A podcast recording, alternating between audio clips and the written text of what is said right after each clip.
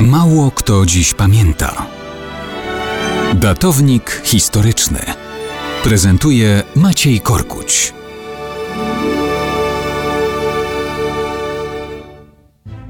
Mało kto dziś pamięta, że 5 listopada 1918 roku, czyli równe 101 lat temu, została podpisana umowa, która sprawiedliwie rozgraniczała dwa bratnie narody na Śląsku Cieszyńskim polski i czeski.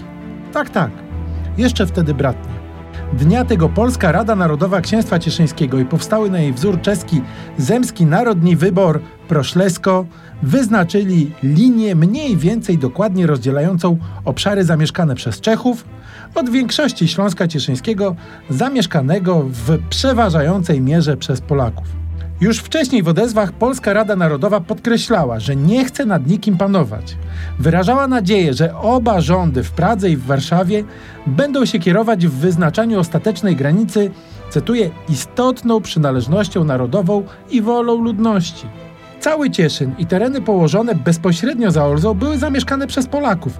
To też znalazły się po polskiej stronie tej tymczasowej granicy. Rozumienie z 5 listopada 1918 roku mogło być podstawą budowy dobrosąsiedzkich stosunków pomiędzy Rzeczpospolitą Polską a Republiką Czechosłowacką. Mogło być, ale nie było.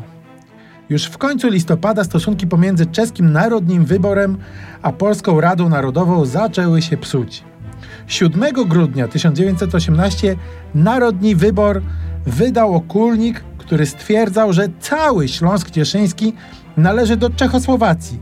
A w styczniu 1919 armia czeska, wykorzystując zaangażowanie polskiego wojska w walkach o Lwów, zbrojnie zaatakowała Polaków, próbując siłą anektować cały ten obszar. I tak opowieść o bratnich narodach odeszła w przeszłość.